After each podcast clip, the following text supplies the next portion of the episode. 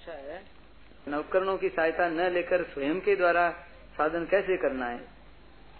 विस्तार पूर्वक समझा। एक, मार्मिक बात बताता हूँ। हम जो परमात्मा की तरफ़ चलते हैं तो शरीर, वाणी, मन, बुद्धि आदि की सहायता लेकर के ही चलते हैं। इनके बिना चल नहीं सकते। इनका सबका साथ हमारा लेना पड़ता है, साथ नहीं इनसे सहायता लेनी पड़ती है। और बात बात में आई गई इसका संबंध विच्छेद करना तो फिर इनकी सहायता लेंगे तो संबंध विच्छेद कैसे होगा? और संबंध विच्छेद जनता से बिल्कुल संबंध रहित हो, न होने से परमात्मा प्राप्ति नहीं होगी। तो इनके संबंध विच्छेद कैसे करें? ये प्रश्न खास मानो शरीर, वाणी, मन, बुद्धि और दूसरे है जो पदार्थ भी है रुपये पैसे है कुटुम्ब भी है, कई है। तो इनकी सहायता लिए बिना साधन नहीं होता। और साधन करते हैं इनकी सहायता लेनी पड़ती है। और वास्तव में जड़ता का संबंध विच्छेद होने से परमात्मा की प्राप्ति होती है। तो जब इनकी प्राप्ति के लिए इनकी सहायता रहेगी तो संबंध विच्छेद कैसे होगा?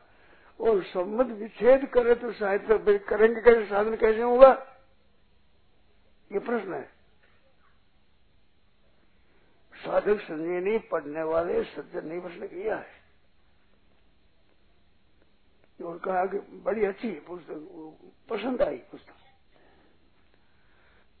तो अब ध्यान दें आप। और एक बात पूछी है कि आपके स्वयं के द्वारा साधन होगा, फिर स्वयं के द्वारा साधन कैसे होता है? मन बुद्धि इंद्रियों की सिवाय स्वयं के द्वारा करो तो स्वयं के द्वारा कैसे होता है? इन बातों को विस्तार पूर्वक हमारे को समझाओ। तो भाई जैसे याद आ जाएगा, वैसे कह दूँगा। अपनी दृष्टि से, अपनी जानकारी से, अपनी योग्यता के अनुसार कहता हूँ। मूल बात बता दें आप, मूल बात खास। अपने लेने के लिए, सुख के लिए, अपने लेने के लिए, स्वार्थ के अभिमान के साथ किया जाता है। वो सब दुरुपयोग है। और अपने स्वार्थ और अभिमान का त्याग करके, संपूर्ण का हित करने के लिए उपयोग है। ये सदुपयोग है। क्योंकि हमें प्राप्ति परमात्मा की करनी है, न कि धन संपत्ति और भोगों की। साधक का उद्देश्य एक रहना चाहिए कि परमात्मा प्राप्ति करना है। खास बात यह तो परमात्मा तत्व की प्राप्ति के लिए ही जो उपयोग है, वो काम तो करना है।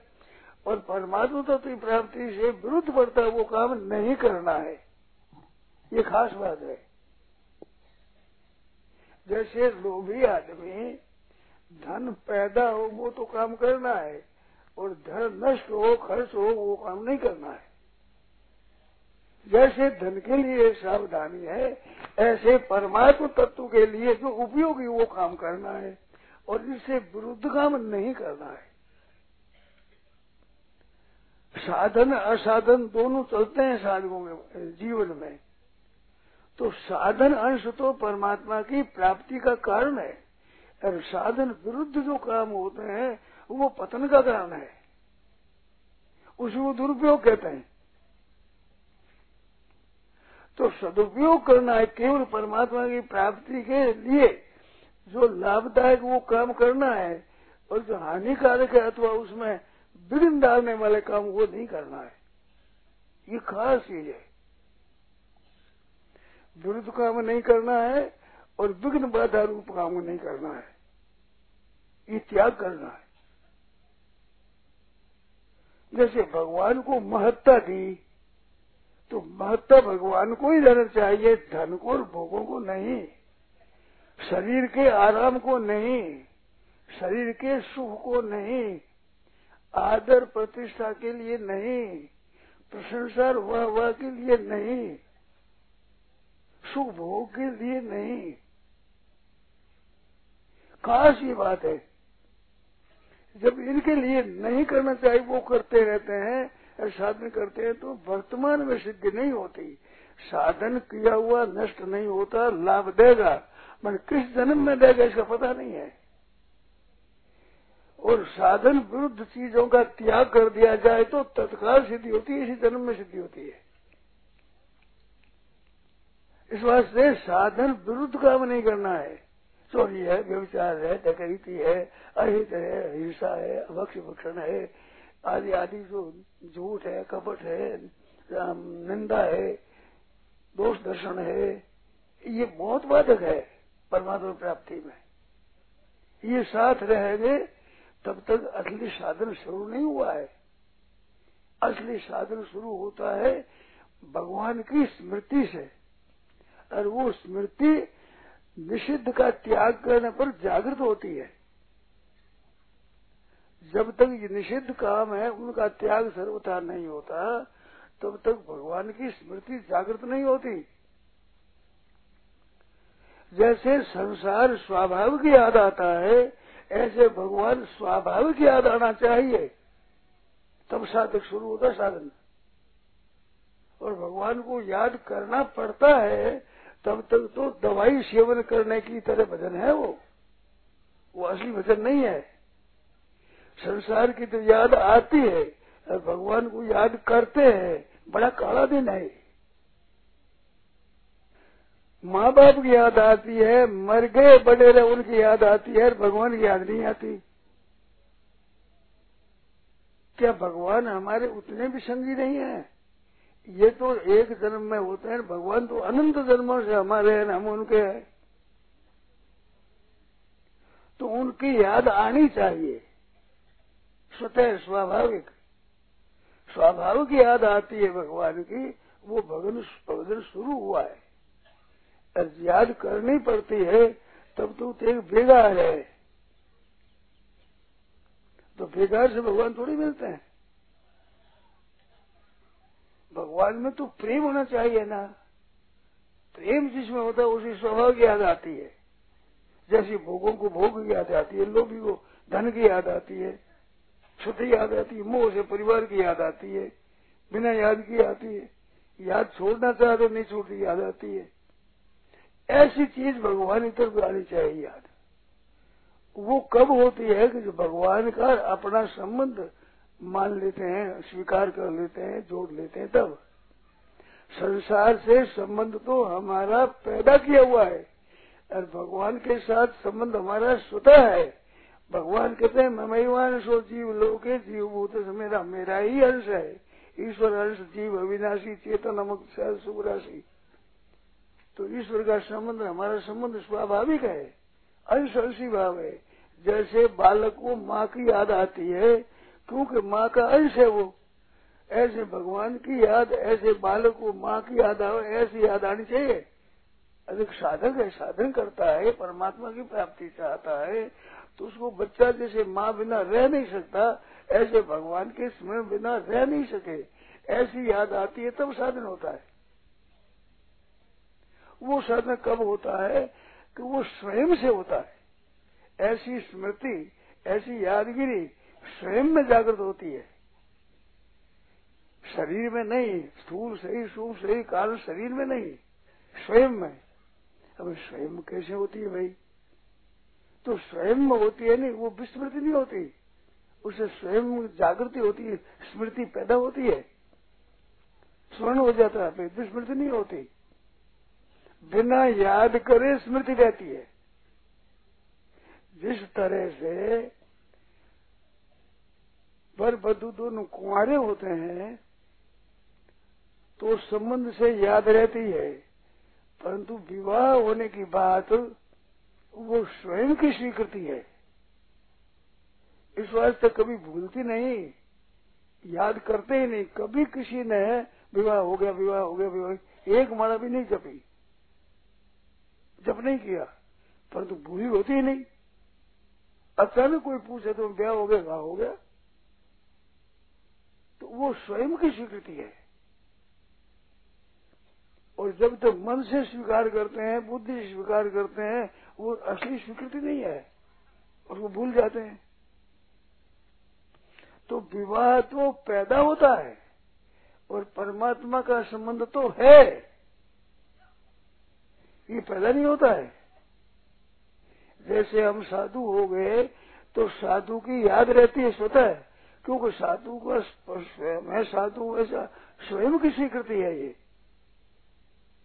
जैसे गोद चला जाता है तो उसकी स्वयं की स्वीकृति है, मैं इनका, ये माँ बाप है मेरे। वो जो जहाँ पैदा हुआ, वे माँ बाप मेरे नहीं है। अब माँ बाप मेरे ये है। तो वैसा ही काम करो, उनके लाभ हानि में लाभ हानि है। तो ये खास शब्द है स्वीकृति। स्वयं में। अपने में। तो स्वयं चीज़ होती है, वो भूली नहीं जाती। और ऊपर को चिपकाई जाती है, वो रहती नहीं, वो उड़ जाती है, टिकती नहीं वो। स्वयं अपने आप काम करते हो, स्वयं अपने को कृष्ण मानते हो बहनों में स्वयं कन्या मानती है, कोई विवाहिता मानती है कहीं दुर्भाग्य से हो गया विधवा तो अपने को विधवा मानती है, ये स्वयं की स्वीकृति है। तो स्वयं की स्वीकृति है, वो वास्तव में परमात्मा की प्राप्ति का कारण है। विवाह होने पर बदल जाता है, भाव बदल जाता है, फिर चाल बदल जाती है, सब ठीक हो जाता है। मैं विवाहित हूँ। ऐसे शिष्य बन जाता है तो उसकी चाल बदल जाती है, जो परमात्मा की प्राप्ति के लिए शिष्य बनता है। ऐसे शिष्य बनते हैं, वो कोई काम की चीज़ नहीं है। सभा में दे दिया मंत्र, शिष्य हो गए तुम। ये वहम होता है गुरु जी को चलक दोनों को ही। कोई लाभ नहीं होता। जैसे भाई बंधु कुटुम्ब भी है संबंध ऐसे जोड़ दिया। इससे भी रद्दी होता है वो। मुझे कदर नहीं होता है। लोग समझे मंत्र ले दिया हम शिष्य बन गए। गुरु जी समझा, हम शिष्य हो गए। तो इसे क्या होता है कि भेट पूजा आ जाएगी उस, और कुछ क्या कुछ नहीं। और उनका धन होता है। हरे शिष्य धन, तापन, शोकन, हरती। हर्षि सो गुरु अवश्य नरक में पड़ते हरे शिष्य धन शोक न हरे सो गुरु घोर नरक में पड़े धन तो ले रहे और उसे शोक चिंता न मिटावे तो वो गुरु घोर नरक में पड़ता है। तो ऐसे बन जाए, ऐसे भगवान का मैंने मान लिया तो वो शिष्य की तरह तो नहीं है हम भगवान को अपना मानते हैं तो जैसे वो शोक नहीं हरने से नरकों में जाता है, ऐसा दोष तो नहीं होता। परंतु जब लाभ होना चाहिए, वो नहीं होता। होना लाभ तब होता है कि जब अपने आप में मैं बदल जाती है, अपने आप को बदल जाती है। मैं है, वो बदल जाता है। मैंने बहुत बार कही है ये बात, अहम है नहीं अहम मैंपन ये मैंपन का नाश करने से परमात्मा प्राप्ति होती है, ये ज्ञान योग। और मैं को शुद्ध करने से प्राप्ति होती है, ये कर्मयोग और को मैं को बदलने से सिद्धि होती है, ये है भक्ति योग। तो मैं को बदल देगा, जैसे कुंवारी छोरी है, वो विवाह होने पर फिर कुंवारी कभी मानती ही नहीं। स्वप्न में भी नहीं आती, मैं कुंवारी हूँ। विधवा होने पर फिर ऐसी बात एक दो सपना आ जाए बने स्वागन का, फिर स्वागन का सपना नहीं आ गया तो ये अहम को बदलना है ये। ये बदलना सुगम है, और शुद्ध करना भी सुगम है, मिटाना कठिन है। इस बात कर्मियों को, ज्ञानियों को कठिन बताया है। कर्मियों को सुगम बताया है, या भक्तियों को सुगम बताया है। परंतु भक्ति भक्त में मैंपन को केवल भगवान के साथ लगा दिया। मेरे तो गिरधर गोपाल दूसरो न कोई ये दो बात। भगवान मेरे हैं और दूसरा कोई मेरा है ही नहीं, ये बात होनी चाहिए। भगवान मेरे हैं, ऐसा तो सत्संग मान लेंगे, पर दूसरा मेरा कोई नहीं है, इस बात को नहीं मानते ये दो बात माननी पड़ती है। मेरा भाई का मेरे तो गिरधर गोपाल, दूसरा कोई दोस्त मेरा नहीं है। द्वारका में जब मीरा बाई थी तो शास्त्र और पीहर से बड़े बूढ़े, बड़े ब्राह्मण गए। मेरा भाई को लाने के लिए चली गई तो अकाल पड़ा यहाँ पर। दुखी हो गई जनता। तो बड़े बूढ़े ब्राह्मण गए। वो पीरवाड़ जगह भाई साहब, आप पधारो। हमारे यहाँ गान पधारो। क्यों? वहाँ तो भाई साथ ही नहीं भाई नहीं। भाई साहब पधारो। बड़े बेदे से कहने लगे। और ससुराल वाले के साहब, आप पधारो। प्रजा बड़ी दुखी हो रही है। बड़ी आप कृपा करो, पधारो। अब वृद्ध ब्राह्मण कहे तो धर्मात्मा थी, मैं मेरे भाई को मामूली स्थिति तो थी नहीं। अब ब्राह्मण है, बूढ़े आ गए, इनसे बढ़कर माँ बाप से बढ़कर हो गए हो अब ये कहते हैं सास ससुर से बढ़कर हो गए, दोनों दोनों कुटुम्ब गए। तो बड़ी बड़ी विचार में पड़ गई, क्या करूँ मैं? तो भगवान से भीतर जाकर का मन में क्या करूँ मैं? जाने का तो मन नहीं करता। और वृद्ध ब्राह्मणों की आज्ञा का अवहेलना भी मैं नहीं करना चाहती। वो क्या कहूँ? ऐसी व्याकुल हो गई। भगवान के सामने ऐसी व्याकुल हो गई। अत्यंत व्याकुल होने से वो भगवान में पुरुष हो गई। बस यही भगवान में।